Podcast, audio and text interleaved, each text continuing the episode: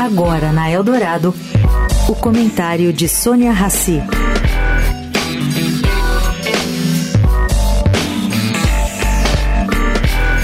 Oi, gente.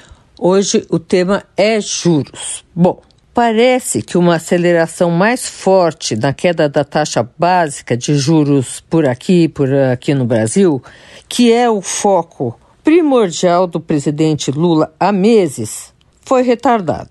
Bom, a perspectiva de juros mais altos nos Estados Unidos, por mais tempo que se previa, está consolidada.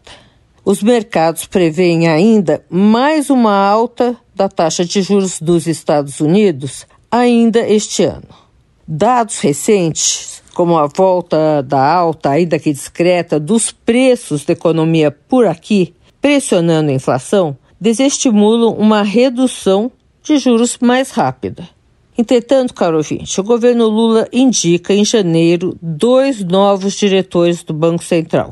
Isto é, dos nove que votam na reunião do Copom, decidindo nova taxa de juros, quatro foram indicados por Lula. Isso pode mudar a tendência do resultado. Mais um voto entre os diretores do Banco Central e Lula muda o jogo. Sônia Raci, para a Rádio Eldorado.